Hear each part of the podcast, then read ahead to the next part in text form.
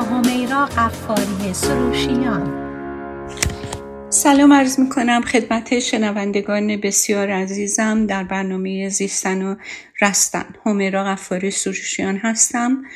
در برنامه روانشناسی و در ابتدای صحبتم می‌خوام از طرف خودم و خانوادم فوت نابه هنگام خانم مینا رحیمی رو به تک تک افراد خانوادهشون مخصوصا به پدر مادر و شوهرشون و دختر عزیزشون تسلیت بگم.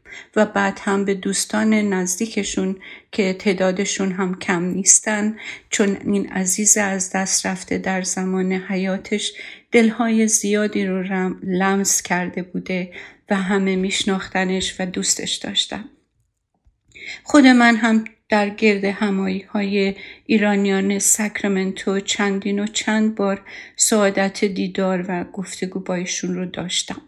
حقیقتا دلم به درد آمد و روزی نیست که بدون یادی از ایشون گذشته باشه.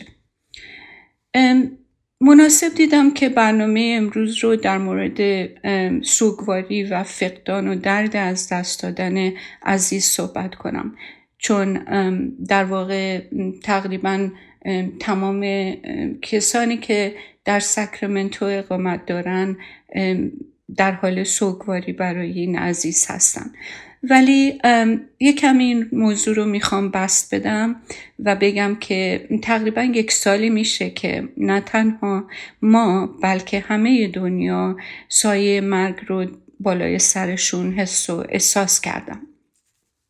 البته در ابتدا همه سراسیم راهی خونه هاشون شدن و بعد چند هفته ای از ترس مبتلا شدن به این بیماری که لاعلاجه بوده و حالا امیدوارم که علاجی با این واکسن براش پیدا بشه. اون زمان لاعلاج بود و خودشون رو در خونه زندانی کردن و در واقع مسیر طبیعی زندگیشون متوقف شد. البته چون که خاصیت آدم اینه که عادت می‌کنه به عادتاش همه چیز بعد از یه مدتی براش عادی میشه. ترس از مبتلا شدن هم بهش عادت شد و خیلی ها معاشرت ها و گردم مایای خودشون رو از سر شروع کردن. خیلی هم که محافظه کارتر بودن احتیاط بیشتری به خرج دادن. ولی قدر مسلم اینه که زندگی از اون چه ما به عنوان نرم میشناختیم بیرون اومد و توی این مسیر خیلی چیزها از دست رفت که متعاقبش تعلم و فقدان تجربه شد. مثلا حدود سه میلیون و هفتصد جوون دبیرستانی که قرار بود توی جشن فارغ و تحصیلی شرکت داشته باشن. توی رقص مدرسه شرکت کنن یا اونهایی که برای نمره های خوبشون و دستاوردهای بالاشون تقدیر بشن بعد هم راهی دانشگاه های خوب بشن در منزل پدر مادرشون زندانی موندن و اون قدمی رو که انتظار داشتن در راه استقلال و ورود به مرحله بزرگسالی تجربه کنن اون عملی نشد. فقدانی که به ظاهر اهمیت نداشت ولی تعلم و درد زیادی رو به وجود آورد.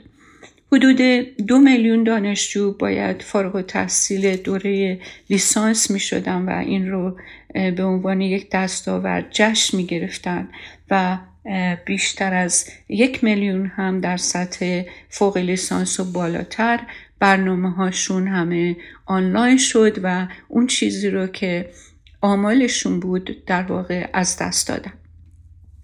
فقط هم این نبود که اینها جشنهای فارغ تحصیلی رو از دست داده باشند بلکه مسیر پیش بینی شده ای رو که برای همه جوانها دیده بودن این مسئله کرونا متوقف کرد و برای اونها طی نشد و از دست دادنش. همه اون رو که فکر می‌کردن براشون اتفاق خواهد افتاد. و این زیان برای خیلی ها رنج و فقدان از دست دادن و به همراه داشت و توامه با گریف و لاس بود.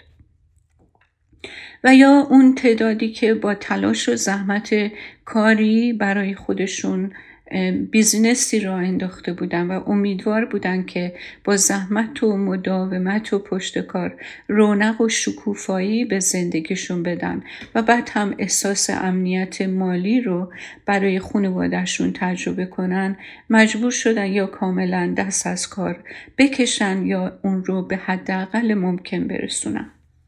سال گذشته رو میشه گفت سال لاس و گریف بود یعنی سال زیان و از دست دادن و حزن.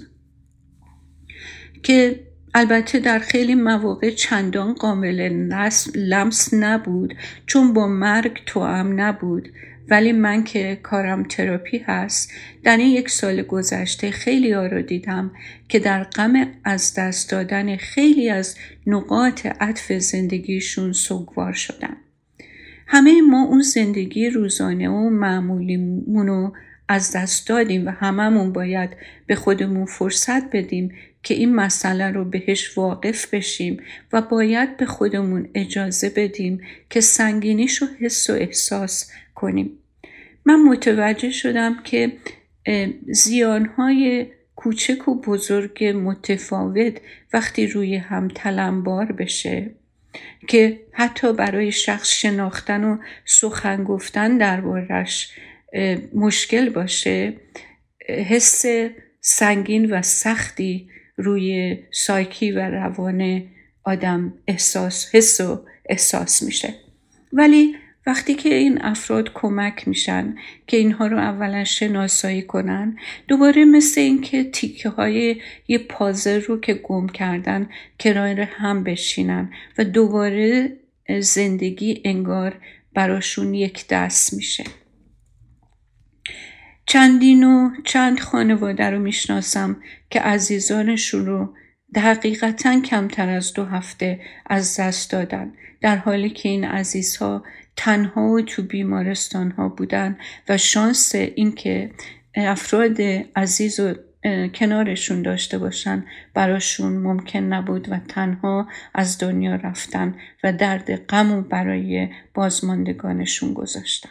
حالا بگذاریم که چقدر مشکلات برای مراسم وجود داره و چقدر این گرد همایی ها حقیقتا سخت شده و همیشه تو همه با خطر اینه که ممکنه که کسی vulnerable یا وجودش یا سیستم ایمنیش حساس باشه و با این گرد همایی ها یه فقدان و یک سوگواری دیگه به دنبال داشته باشه. حالا از اون مسائل خیلی حادم که بگذریم برمیگردیم به اون چیزهایی رو که قابل لمس نیست برای خیلی ها ولی همین مسائلی که اتفاق افتاد خیلی خیلی ضرر و زیان برای زندگی خیلی افراد داشت که هیچ برای اطرافیان قابل درک و تشخیص و حس و احساس نیست.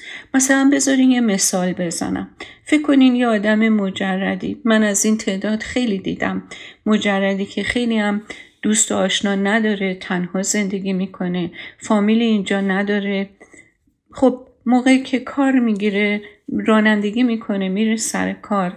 توی میتینگ شرکت می‌کنه. با همکاراش توی کافتریا محل کارش یه غذایی می‌خوره. ولی همین آدم وقتی مجبور شده که خونه نشین بشه و کار از خونه بکنه بعد از مدتی خیلی آسیب پذیر میشه و این زیان و فقدان می‌تونه روی اعصابش و بعد هم فیزیکش اثر بذاره. من و شما ممکنه این رو پیش پا افتاده و جزئی بدونیم.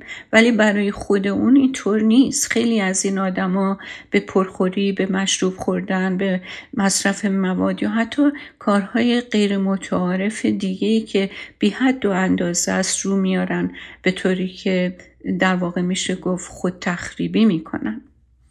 چقدر بچه های تینیجر شرایط سختی رو تحمل کردن و فعلا در مواردی هنوز می‌بینم دارن می‌کنن کماکان وضعیت همون گونه است که در اول اتفاق افتاده. تینیجرها احتیاج دارن که با سن و سالهای خودشون معاشرت کنن توی گروه باشن ورزش کنن با دوستاشون سر کلاس یا تو زنگ فراغت بگن بخندن سر به سر هم بذارن. ولی همه توی یه اتاق جلوی کامپیوتر کم کم بیرغبتی و بیزاری از درس و بعد هم بازی های کامپیوتری و درگیری با پدر مادر برای جدی نگرفتن کارهای مدرسه اون چیزهایی که من توی جلسات تراپی می‌بینم و درد دلهایی که میشنوم. انکار این زیانها و نشناختن آنها از طریق گفتگو و ابراز همدردی ریسک اینکه این دردها رو تبدیل به رنج مزمن بکنه به دنبال داره. حالا من می‌خوام اینجا یه توضیح بدم که چه فرقی بین درد با رنج هستش. ببینید درد چیزیه که در موقع پریشانی و اندوه آرز میشه و نمی‌تونی ازش اجتناب کنی. حسیه که هم فیزیک و هم روان و احساس ما در مقابل آسیب ها تجربه می‌کنه. ولی رنج فقط جنبه روانی رو در بر می‌گیره. به زبان دیگه اون معنی که ما از دردمون تحلیل می‌کنیم و باور می‌کنیم رنج رو به وجود میاره. برای همین میگن درد غیر قابل اجتنابه ولی رنج یک انتخابه. درد از دست دادن وقتی تصدیق نشه تایید نشه ابراز نشه پروسس نشه مثل یک چرک و دومل سرباز نمی‌کنه در نتیجه زمیر آگاه ما و همینطور قدرت تصمیم گیری های ما رو تخریب می‌کنه و بعد توی عملکردهای مختلف زندگی ما رو فلج می‌کنه. تجربه حزن و اندوه ما رو وادار می‌کنه سرعتمون رو کاهش بدیم سر به درون ببریم یاد بگیریم که زندگی رو در این دنیا بدونه بدون همسر بدون دوستمون بدون برنامه هایی که داشتیم دوباره و متفاوت ببینیم و ادامه بدیم. و البته باید اینو تذکر بدم که هر چیزی که قسمتی از هویت ما باشه و ما اون رو از دست بدیم باعث تجربه حزن و اندوه میشه. اونهایی که قویان هویتشون وابسته به شخصیه که از دست دادن حزن و اندوه بیشتری و سختتری تجربه می‌کنن. روانشناسی اومده سوگواری و حزن و اندوه از دست دادن رو به پنج مرتبه stage تقسیم کرده. این پنج تا مرتبه و stage در واقع جهانی و همه از هر کالچری که باشن اون رو تجربهش می‌کنن. این می‌تونه خبر این باشه که خود فرد به بیماری لاعلاجی مبتلا شده یا می‌تونه مرگ عزیزی باشه یا از دست دادن یک رابطه خیلی عمیق و عاطفی باشه و یا هر از دست دادنی که مسیر عادی پیش بینی شده زندگی رو دچار اختلال بکنه و جهت رو عوض کنه. همینطور که من در مورد کسایی که انتظار خاصی در, هر در مراتب مختلف زندگیشون داشتن و دیدن این مسیر رو از دست دادن و در گمگشتگی قرار گرفتن می‌تونه شامل اونها هم بشه. البته سوگواری و حزن و اندوهی که تجربه میشه میزان و شدتش هم بستگی به فاکتورهای مختلف داره. مثل همون که گفتم هرچی آدم هویتش عجیم باشه با اون مسئله که از دست داده به همون نسبت مورد فشار و استرس بیشتری قرار می‌گیره. ناگهانی بودن یه اتفاقی. خیلی خیلی سختتر از اونه که ما مریضی داشته باشیم سالها یا چندین و چند ماه در بستر باشه و کم کم سیستم به اینکه این عزیز رو از دست داده نه براش آسون باشه ولی خودش رو تطبیق میده. ناگهانی بودن یک از دست دادن عزیز واقعا سخت و تقریبا یک فاجعه به شمار میاد. یا اینکه اگر همراه یک تجربه توام بحران وحشتناکی باشه که البته مسئله سوگواری رو اینجور اتفاقا می‌تونه به مراتب پیچیده تر کنه. مثلا اینکه آدم توی ماشین باشه و بعد یه تصادفی اتفاق بیفته و جلوی چشمش یه عزیزی رو از دست بده یا توی زلزله یا سیل یا مسائل اینطوری. من چند سال پیش یه مادری برام تعریف می‌کرد که توی افغانستان توی منزلش توی آشپزخونه مشغول تهیه غذا بوده و سه تا بچه و شوهرش در حیات منزل بازی می‌کردن. و یک خمپاره همه اونها رو متلاشی می‌کنه به طوری که وقتی وارد حیات میشه تکه های هر کدوم به یک طرف پرتاب شده بوده. که خب یک همچین حوادثی فقط یک سوگواری عادی نیست بلکه از توان و قدرت سایکی آدمیزاد خارجه. به طوری که سالهای سال معالج و درمان لازمه تا کسی بتونه اینها رو هضم کنه و به زندگی عادی ادامه بده که البته اگر بشه گوش اسمش رو زندگی عادی گذاشت. ما همه می‌دونیم که مرگ چیز اجتناب ناپذیریه و ما همه می میریم ولی تا وقتی از نزدیک حسش نکنیم خیلی دور از ذهن ما به نظر میاد. ولی وقتی این اتفاق میفته یک مسئله برامون جا میفته اون همینه که به کوتاه بودن زندگی و شکنندگی زندگی و به کم بودن فرصت توجهمون جلب میشه فرصت برای چی؟ برای حرس بیشتر؟ البته نه برای دشمنی بیشتر؟ البته نه برای خدمت، برای محبت، برای گذشت و شفقت به هم دیگه گویی به ما فرصت برای باز ارزشیابی دوباره داده میشه. فرصت داده میشه سر مسائل بی اهمیت خودمون و دیگران رو آزرده و دلشرکی نکنیم.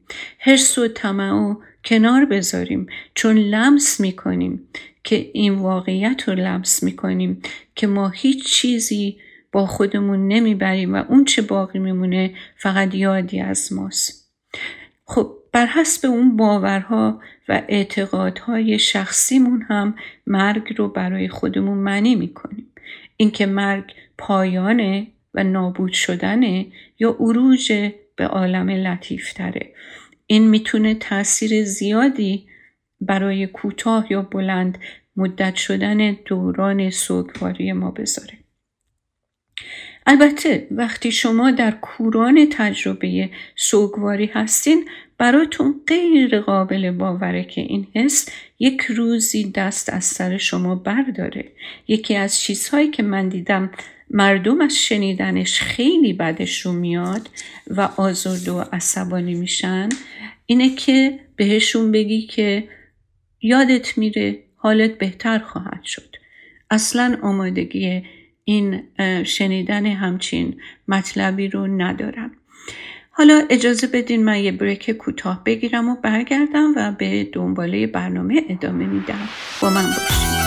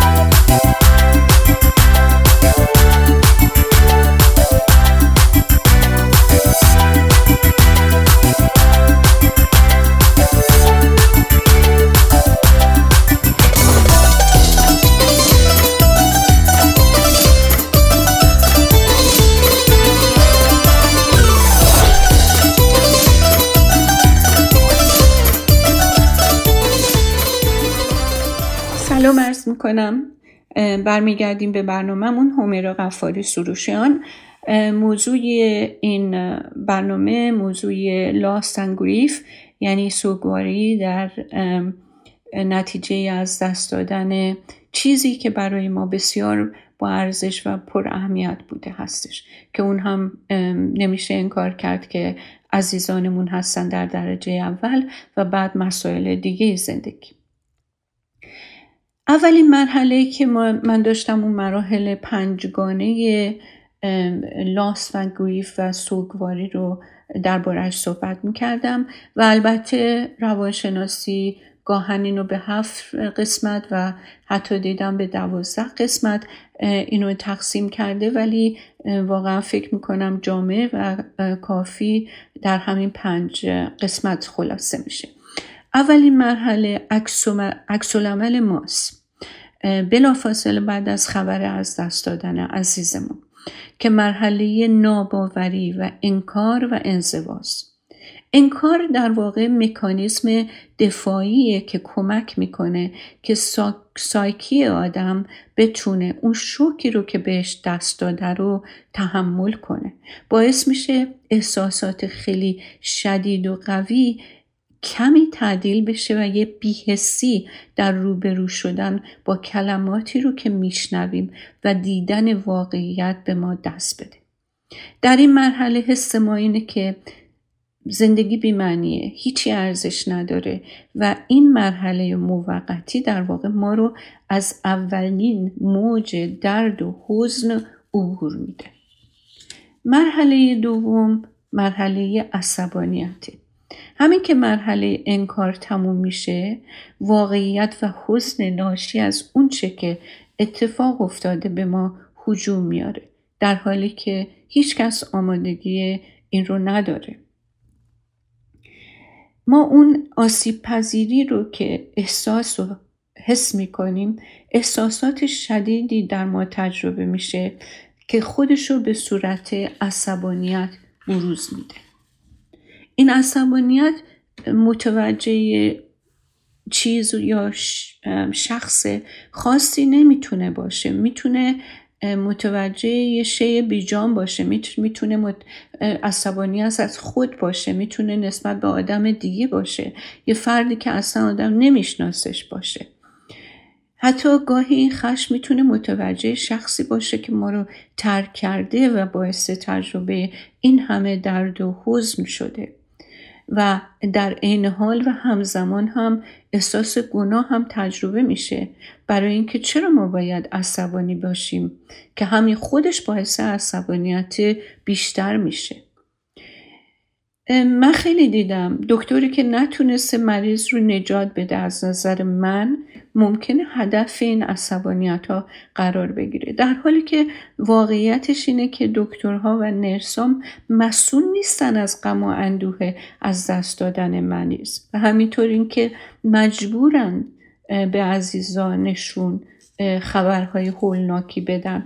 و این موقعیتی نیست که کسی دوست داشته باشه درش واقع بشه. ولی خب به دلیل کاری مجبورن که اینها رو تحمل کنن و این خبرها رو برسونن. مرتبه سوم بارگنینگ هستش یعنی چونه زدن. یعنی عکس عمل نرمالیه که آدم وقتی احساس ناتوانی عجز و آسیب پذیری می‌کنه اغلب اینه که سعی می‌کنه با یه سری اگرها این ناتوانی رو تعدیل کنه. مثلا اگر فقط زودتر رسیده بودم. اگر نظریه دکتر دیگر رو می‌گرفتم. اگر به جای فلان بیمارستان مریضم رو به یه بیمارستان دیگه میرسوندم.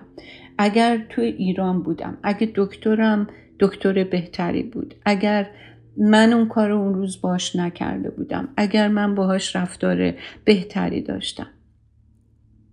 این هم یه راه دیگه است و یک مکانیزم دفاعی دیگه است که ما رو از واقعیت دردناک از دست دادن عزیز محافظت می‌کنه. احساس گناه هم بعد از این اگرها دوباره تجربه میشه. اینکه یه کاری من می‌تونستم بکنم که عزیزم رو از دست ندم ولی من این کار رو نکردم. مرحله چهارم مرحله افسردگیه که در خودش دو نوع افسردگی در رابطه با سوگواری تعریف شده. اولی عکس در مقابل مفاهیم عملی به دلایل از دست دادن عزیزمون. مثلا غم و تاسف البته از جمله این نوع افسردگی ولی نگرانی درباره مراسم نگرانی درباره اینکه به خاطر سوگواری که داره به مسائل دیگه که خیلی مهمه به بچه هاش نرسته به عزیزای دیگهش بی توجه بوده. که در این مرحله اگر کسی همراهانی داشته باشه غمخوارانی داشته باشه که با اطمینان خاطر دادن و کمک رسانی و کلمات محبت آمیز یه تسکینی برای دل پردردش باشن این مرحله آسونتر در واقع تجربه میشه و پشت سر گذاشته میشه. نوع دوم از افسردگی در این مرحله حساستر و لطیفتره و خصوصی تره در خلوت آدم اتفاق میفته وقتی شخص داره خودش رو آماده می‌کنه آماده می‌کنه برای جدایی همیشگی. در مواردی دیده میشه این افسردگی به قدری شدیده که تو هم با توهم میشه. یعنی شخص حتی فکر می‌کنه داره صدای عزیزش رو میشنوه یا داره اونو می‌بینه. و مرحله بعدی مرحله قبول کردن اون چیه که اتفاق افتاده. رسیدن به این مرحله برای هر کسی خیلی زود امکان پذیر نیست. وقتی مرگ ناگهانی و پیش بینی نشده باشه البته بیشتر طول می‌کشه تا فرد از مرحله انکار و خشم بیرون بیاد.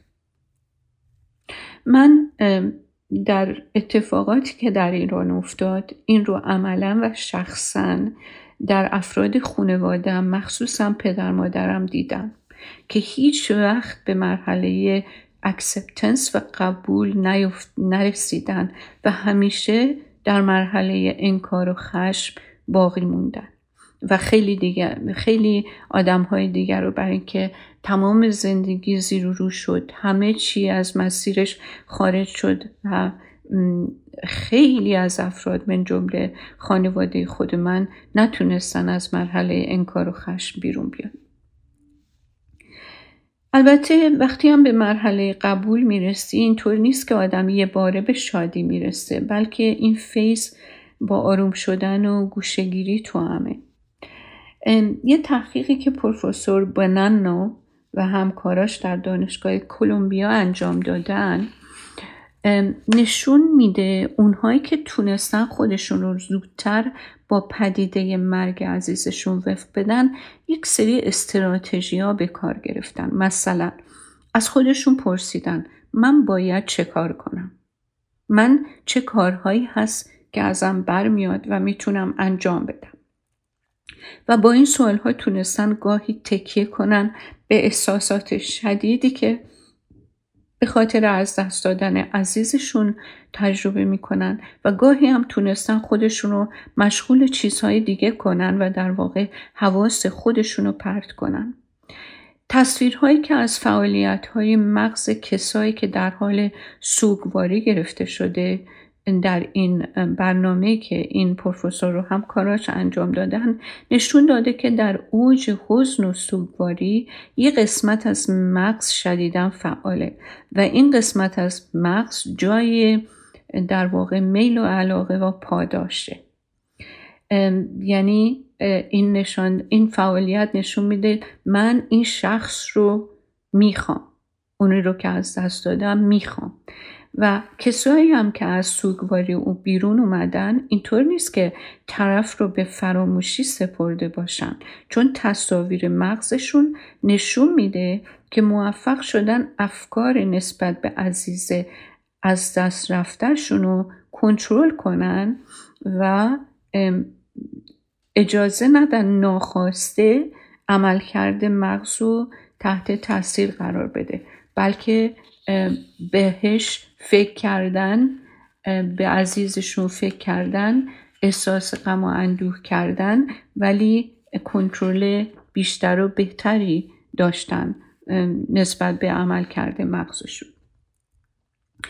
اینجا لازم می‌دونم به یه مطلب اشاره کنم که این مراحلی که به عرض رسوندم خطی نیستن. به این صورت نیست که شما یه مرتبه رو کامل کنی و تموم کنی بعد وارد مرحله دیگه بشی. بلکه مثل اینه که آدم دو قدم جلو میره سه قدم عقب میاد.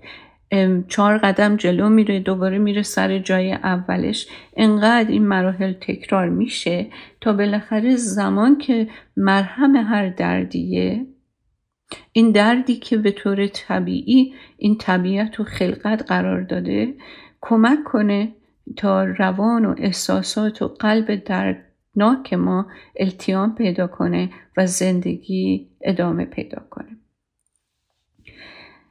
چیزی که من می‌خوام اینجا بگم عقیده و باور شخصی من هست و هیچ مدرکی ندارم و هیچ سعیم که ندارم که بخوام ثابت کنم که عقیده درستی. ولی دوست دارم باهاتون در میون بذارم.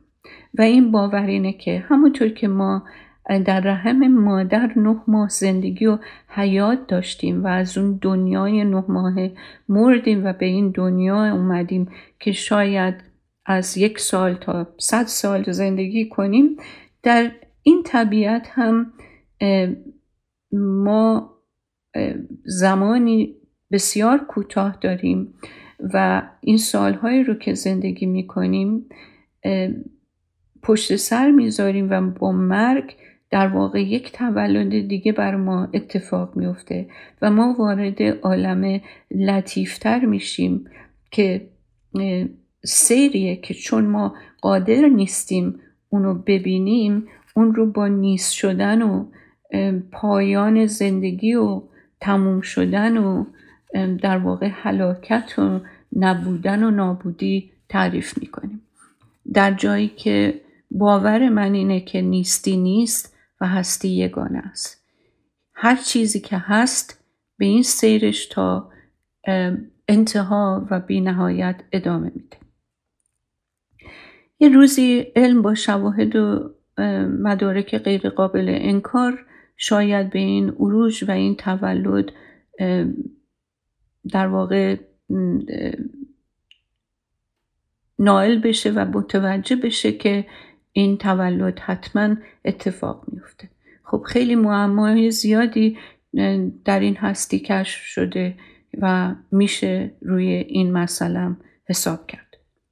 ولی وقتی که شما اشعار مولانا رو می‌خونین که چجوری به جونتون میشینه و این عالم رو به تصویر می‌کشه که اصلا شکی باقی نمی‌ذاره. جایی که انسان به معنای حقیقیش چیزیه که تمام طبیعت و هستی نمی‌تونه جانشینش باشه. من خودم عقیدم بر اینه که وقتی این هستی و این خلقت خاص منیفستیشنی داشته باشه یعنی از حالت قوه به صورت در بیاد انسان خلق شد. ولی اینها برای بعضی فقط شنیده میشه و باور نمیشه و خب نمیشم کسی رو مجبور کرد به یه عقیده یا به یه باوری. انسان دست به کشف و پیدا کردن جوابهای بسیاری در ترن قرون بوده ولی هنوز معمایی به اسم انسان رو کشف نکرده. هنوز در این قرنی که ما هستیم انسان بزرگترین رمز و معماست. در این یک سالی که گذشت به عنوان ترپیست شاهد و ناظر خیلی تجربه های سخت و تلخ بودم. ولی هر بار دیدم که ما انسان ها در عین زرافت و شکنندگی چقدر مقاوم و چقدر سرشار از قوت هایی هستیم که نهادین است و می‌تونیم با توسل و چنگ انداختن به اون به این منابع سرشاری که این هستی در اختیارمون گذاشته نائل بشیم. تلاتوم ها رو پشت سر بذاریم به زندگی نگاه کنیم و قدر لحظه ها رو بدونیم تا وقتی که کنار همیم یک روز عادی رو به هیچ نینگاریم بلکه یک روز عادی رو جشن بگیریم. یه روزی که نشستیم تمام روز و حتی کاری نداریم. در فکرمون فکر می‌کنیم که چه روز چه کسل کننده ایه. ولی باور بکنیم که هر روز معمولی جا برای گذاری زیادی داره. من باورم بر اینه که هر انسانی یک معجزه است. و, و این معجزه می‌تونه از تمام مسائب و مسائل بیرونش بیاره. اگر فقط بخواد که با ذهن آگاه زندگی کنه. من اینجا برنامهمون می‌خوام با یک شعر قشنگی که خیلی میپسندم. تمومش کنم و براتون می‌خونم. امیدوارم که قلبتون آرام بگیره. برای همدیگه دعا می‌کنیم و از خداوند می‌خوایم که چشم ما رو به سوی به روی حقیقت باز کنه. حقیقت نه به رنگ است و نه به او. نه به های است و نه او نه به این است و نه او. نه به جام است و سبو. نه مرادم نه مریدم نه پیامم نه کلامم. نه سلامم نه علیکم نه سپیدم نه سیاهم. نه چنانم که تو گویی نه چنینم که تو خانی و نه آنگونه که گفتند و شنیدی. نه سماام نه زمینم. نه به زنجیر کسی بستم و برده دینم. نه سرابم نه برای دل تنهایی تو جام شرابم. نه گرفتار و اسیرم نه حقیرم نه فرستاده پیرم. نه به هر خانقه و مسجد و میخانه فقیرم. نه جهنم نه بهشتم. چنین است سرشتم نه چنانم که تو گویی نه چنینم که تو خواهی. آنچه گفتند و سرودند تو آنی خود تو جام جهانی. به تو سربسته و در پرده بگویم تا کسی نشنود این راز گهربار جهان را. آنچه گفتند و سرودند تو آنی خود تو جام جهانی تو ندانی تو ندانی که خودان نقطه عشقی تو خودت باغ بهشتی. نه سرابم نه برای دل تنهایی تو جام شرابم نه گرفتار و اسیرم نه حقیرم نه فرستاده پیرم نه به هر خانقه و مسجد و میخانه فقیرم. نه جهنم نه بهشتم چنین است سرشتم. به تو سوگند به تو سوگند که این راز شنیدی و نترسیدی و بیدار شدی تا بر تا بر در خانه متروکه هر کس ننشینی و بجز روشنی پرتوی خود هیچ نبینی و گل وصل نچینی نه که جزئی نه که چون آب در اندام سبویی خود اوی خود اوی به خدای. متشکرم از اینکه شنونده برنامه امروز بودین. به خدای بزرگ میسپارم.